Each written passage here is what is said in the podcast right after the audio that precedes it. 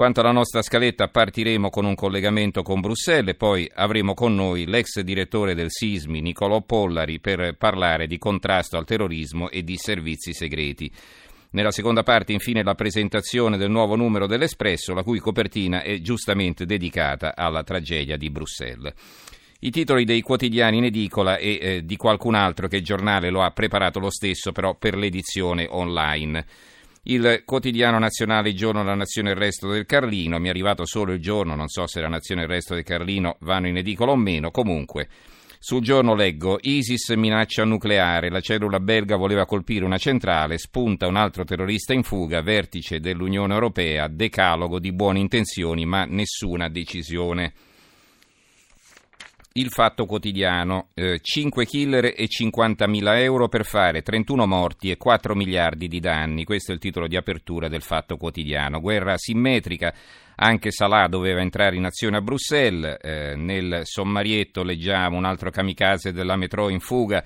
Oltre a quello dell'aeroporto, i jihadisti puntavano alla centrale atomica di Anversa, ma il Belgio, due giorni dopo la mattanza, già abbassa il livello di allarme, respinte le dimissioni del ministro dell'interno. Ancora Unione Europea, il gran vertice partorisce i soliti annunci retrattili, un servizio di Stefano Feltri e poi da Siria e Iraq fronte anti-ISIS ma senza rete, è un'analisi del generale Fabio Mini. L'articolo di fondo è di Marco Travaglio, Trippe d'assalto, si intitola, eh, scrive Travaglio, siccome quando il gioco si fa duro i duri cominciano a giocare, Gennaro Migliore ha scritto un saggio di alta strategia sull'unità. Bruxelles e Casa Nostra e la folgorante rivelazione nell'incipit per dissipare il sospetto che l'autore sia più di, modestamente di Casoria. Ergo prosegue con prosa scattante, pancia in dentro e petto in fuori. A questo punto della storia europea è bene dirsi che la nostra casa sta rischiando di andare in pezzi e che per la nostra sicurezza e per il nostro futuro vanno assunte decisioni impegnative e determinate e non quando vi pare a voi, no, esse vanno prese subito, virgolettato, e non come uno spirito, con un, uno spirito qualsiasi, non sia mai, aperte virgolette, con lo stesso spirito che appartenne ai nostri nonni, chiuse virgolette. Giusto, non ai prozii, ai nonni, e sia chiaro, aperte virgolette, oggi abbiamo tre fronti sui quali intervenire, chiuse virgolette, ben detto, la parola d'ordine è una sola, categorica e impegnativa per tutti, essa già trasvola ed accende i cuori dalle Alpi all'Oceano Indiano, vincere e vinceremo. Quindi un articolo tutto sul filo così dell'ironia e del sarcasmo. L'apertura del giornale. Nella tana delle belve, il nostro cronista nella casba di Bruxelles dove crescono i terroristi del califo e nella, zoo, e nella notte blitz con cinque arresti. Eh, Fausto Biloslavo appunto firma questo reportage dal Belgio, non c'è un richiamo in prima pagina per cui non so dirvi altro. Comunque fabbriche del terrore in Italia, viaggio tra le moschee abusive. Eh, il fondo di Salvatore Tramontano, guer- la guerra, chiacchiere e distintivo. Scrive Tramontano, quando sparano e ammazzano per strada, al ristorante, durante un concerto, mentre parti o torni in aeroporto o vai a lavoro in metropolitana, con la paura sulla pelle in ogni attimo della vita quotidiana, nelle tue città, nei tuoi quartieri, nei posti che chiami casa, non c'è più spazio per il bla bla bla dei politici del giorno dopo. Non più, non c'è più la voglia, la pazienza, la ridondanza di facce sempre uguali che ripetono le frasi del manuale perfe- del perfetto perbenista quello che dice solo quello che bisogna dire e quando senti le raccomandazioni della Mogherini per il non esiste un noi e un loro, i musulmani sono cittadini dell'Unione Europea, pensi se parla così allora è meglio che pianga. Non c'è più tempo per pianti, precisazioni, distingue considerazioni. Se arrivano con un Kalashnikov in mano e sparano, le chiacchiere sono mortali. Siamo in guerra e non l'abbiamo dichiarata noi, possiamo solo difenderci. Non è cattiveria, non è razzismo, è sopravvivenza. È il più banale e fondamentale dei diritti, quello alla vita. E questo che oggi si chiede alla politica, una risposta concreta. Cosa state facendo per difenderci? Cosa pensate di fare a livello europeo e mondiale per contrastare l'offensiva di chi odia l'Occidente e di chi vuole distruggerlo? Poi prosegue questo articolo di fondo e alla fine si conclude così il tempo delle chiacchiere è finito. A fianco viene richiamata un'intervista al poeta eh, siriano Adonis, l'Islam è feroce e vuole umiliare la libertà, eh, questo dice Adonis. Eh, l'ultimo libro di Adonis è dedicato proprio a violenza e Islam, per l'Islam spiega il poeta l'uomo può solo imitare Dio o il profeta. Il solo creatore è Dio, Dio ha già detto tutto, l'uomo non ha niente da dire, ogni creatore è un apostata, la condizione dell'uomo nell'Islam è definitiva, non se ne può uscire, non si può cambiare. E poi sul califfato, l'ISIS non cade dal cielo, c'è un filo conduttore che va dall'Afghanistan in lotta contro l'Unione Sovietica a Bin Laden ai talebani sino ad oggi. L'ISIS nasce dalla nostra storia, dalla sua parte più oscura e non è un segno di forza dell'Islam, tutt'altro è il segno del suo declino. Due eh, richiami in prima pagina per altrettanti commenti, uno di Magdi Cristiano Allam, schiavi del politicamente corretto, ci siamo già sottomessi, e poi un altro di Piero Ostellino, Allah e Occidente sono inconciliabili, incontro impossibile. L'apertura di Libero, la rete italiana di Salah, questo è il titolo di apertura, tutta pagine, legami con i jihadisti belgi, dalla libica aspirante kamikaze di Palermo al marocchino che dalla Calabria parlava con l'attentatore del treno, al rapper che ha fondato a Brescia la succursale di Sharia 4, la malapianta di Bruxelles ha già messo radici qui. Sfiorata la catastrofe, volevano colpire le centrali nucleari. Poi c'è un'inchiesta che occupa le pagine 4 e 5, eh, scritta a più mani, eh, Salvatore Garzillo, Leonardo Piccini e Pierfrancesco Prosperi, le nostre Molenbeek a Milano e Torino, da Porta Palazzo a Via Padova, dove tra burca, moschee abusive e macelleria halal si prepara l'avvento della Sharia. C'è Maurizio Belpietro che eh, critica in questo suo eh, commento D'Alema, la soluzione D'Alema 8 per 1000 agli islamici per costruire le moschee, sfida al buon senso. Scrive Belpietro, quando uno comincia a non poterne più delle chiacchiere di Matteo Renzi c'è sempre un Massimo D'Alema che ti fa ricredere. Il Presidente del Consiglio dice che per combattere il terrorismo islamico si deve investire nella cultura e altre banalità del genere. L'ex Presidente del Consiglio replica con sciocchezze ancora peggiori, sostenendo che gli italiani devono regalare soldi pubblici agli islamici per consentire loro di costruire nuove moschee. Sì, avete letto bene, l'ex Ministro degli Esteri che in Libano andava a braccetto con il capo di Hezbollah sotto un altro eh, richiamo di un altro articolo, la Mogherini frigna più accoglienza, il ministro degli esteri europeo non ha ancora capito nulla. Il manifesto apre così il vuoto d'Europa. Riuniti a Bruxelles, i ministri degli interni dei 28 non sono capaci di trovare una strategia comune contro il terrorismo. Alla fine del vertice solo promesse da realizzare però a giugno. Intanto è caos nel governo belga dopo le falle dell'intelligence sugli attentati e nel mirino dei jihadisti spunta anche la centrale nucleare e sotto il piano segreto di Bruxelles rimpatrio di massa per 80.000 profughi afghani. Questa è una notizia che, insomma, va bene che sono pochi giornali sul mio tavolo, una notizia che hanno solo loro e poi sotto la spiegazione, insomma, le ragioni di uno sciopero, una redazione senza padroni dicono che loro non saranno in edicola oggi venerdì, ma comunque eh, hanno preparato una prima pagina per il sito online che è quella che vi ho appena letto. Ancora eh, una vignetta su Italia Oggi con Juncker che dice di intelligence unica europea ne parliamo dal 99, quindi eh, cos'è tutta questa fretta improvvisa? Il foglio, guardare in faccia l'integralismo islamista, ecco la foto che nessuno vuole guardare, un articolo interessante del direttore Claudio Cerasa, ve lo leggo. Nessun dubbio, siamo sicuri che i giornali questa foto la pubblicheranno, ma nel caso in cui osservando questo fotogramma dovreste chiedervi chi è questa bambina piena di sangue che piange in mezzo alle macerie su un corpo privo di vita nel cuore dell'aeroporto appena martoriato di Bruxelles, ve lo diciamo noi. E vi spieghiamo anche la, regio- la, ragione per cui ci auguriamo con poca fiducia che gli stessi giornali che mesi fa hanno esposto in prima pagina il corpo senza vita del piccolo Aylan con la sua t-shirt rossa e i suoi pantaloncini blu scuro immersi nella schiuma delle onde di Bodrum, oggi diano a questo fotogramma lo stesso spazio donato sei mesi fa a quel bimbo di tre anni morto scappando dalla guerra e arrivando tragicamente inerme sulla spiaggia di Bodrum.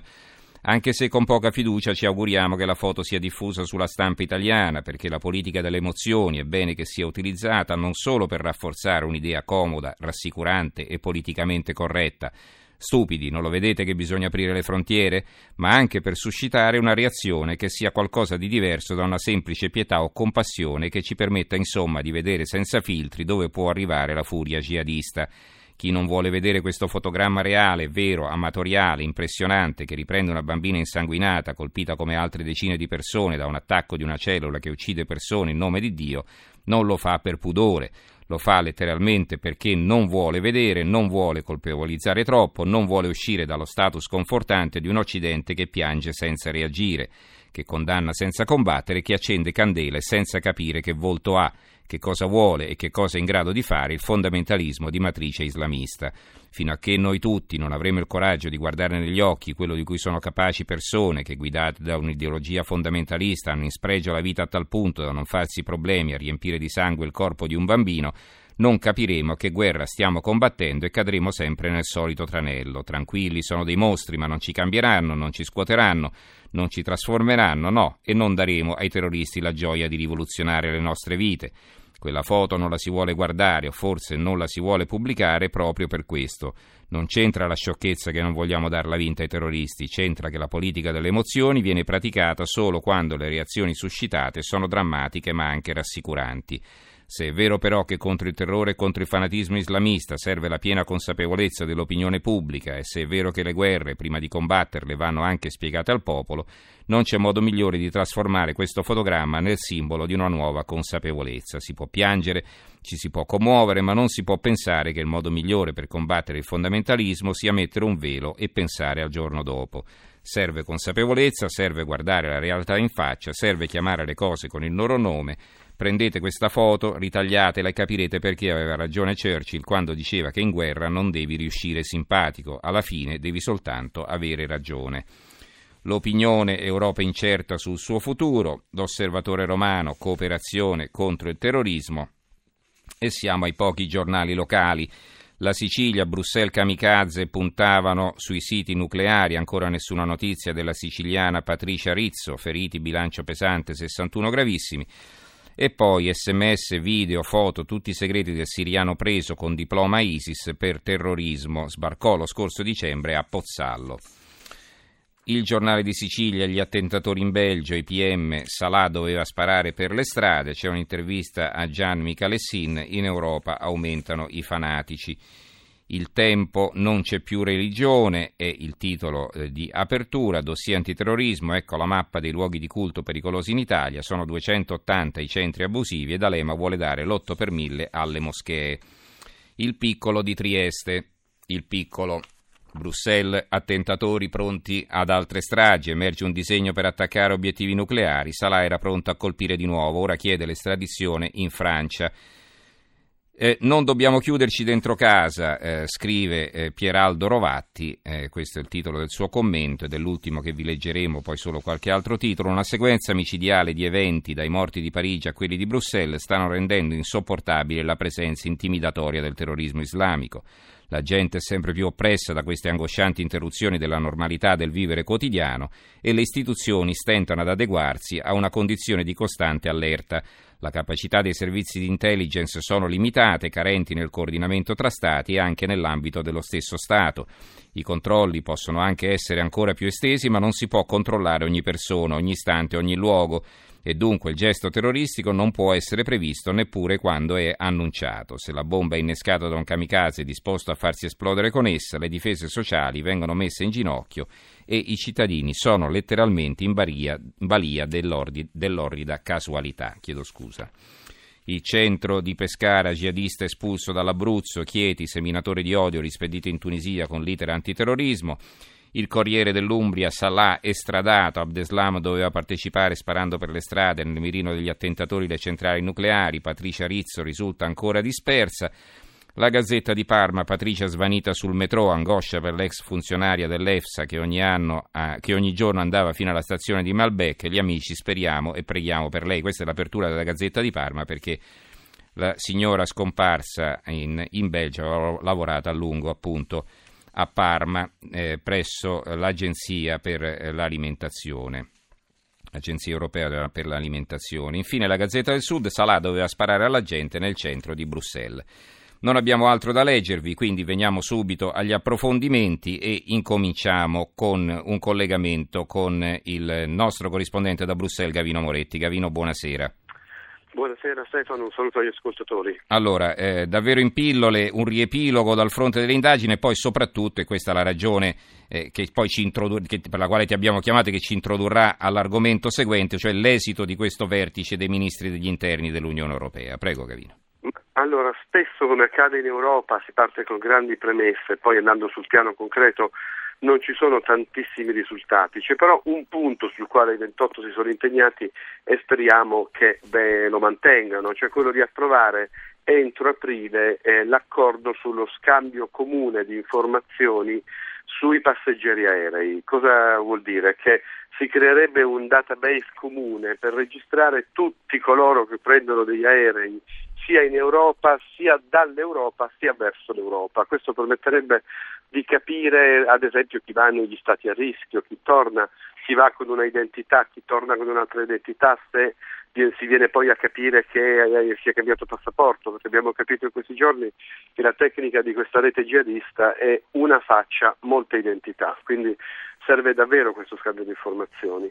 Um, su questo si sono impegnati i 28 ministri degli interni e della giustizia ad approvare questa misura entro il mese di aprile. Cosa deve accadere entro aprile? Lo deve votare il Parlamento eh, di Strasburgo in sessione plenaria, perché il Consiglio europeo ha già votato questa misura eh, quando sull'onda dell'emozione degli attentati di novembre a Parigi. Sono quelle decisioni che si prendono perché è successo qualcosa di molto grave, però poi si è impantanata questa misura nella, nelle commissioni del Parlamento europeo. Ora si tratta di portarla veramente in aula. Ecco. Mm-hmm. Benissimo, allora eh, ti lasciamo il tuo lavoro, sappiamo che hai molto da fare, allora grazie a Gavino Moretti, corrispondente del giornale radio solo da Bruxelles. Stefano, che c'è ancora un altro blitz sì. in corso, solo per dire ah. che anche questa notte c'è un blitz in corso e ci sono forse sei fermati, sempre nel quartiere di Schaerbeck, dove sono stati, da dove sono partiti i kamikaze con le tre bombe all'aeroporto e con la bomba che è rimasta inesplosa per pura casualità, ricordiamo mm-hmm, che avevano certo. chiamato un van e poi non era arrivato. Ce l'hai raccontato ieri, quartiere, sì. Mm. Sì, ora di nuovo in quel quartiere è in corso un altro blitz, ci sono delle perquisizioni, si parla di sei arresti, proprio in questo momento in cui vi sto parlando. Speriamo allora che si arrivi a qualche buon risultato dopo anche queste figuracce degli ultimi giorni. Grazie allora a Gavino Moretti, sono giorni estremamente impegnativi, praticamente non si dorme quasi mai. Moretti, buon lavoro allora.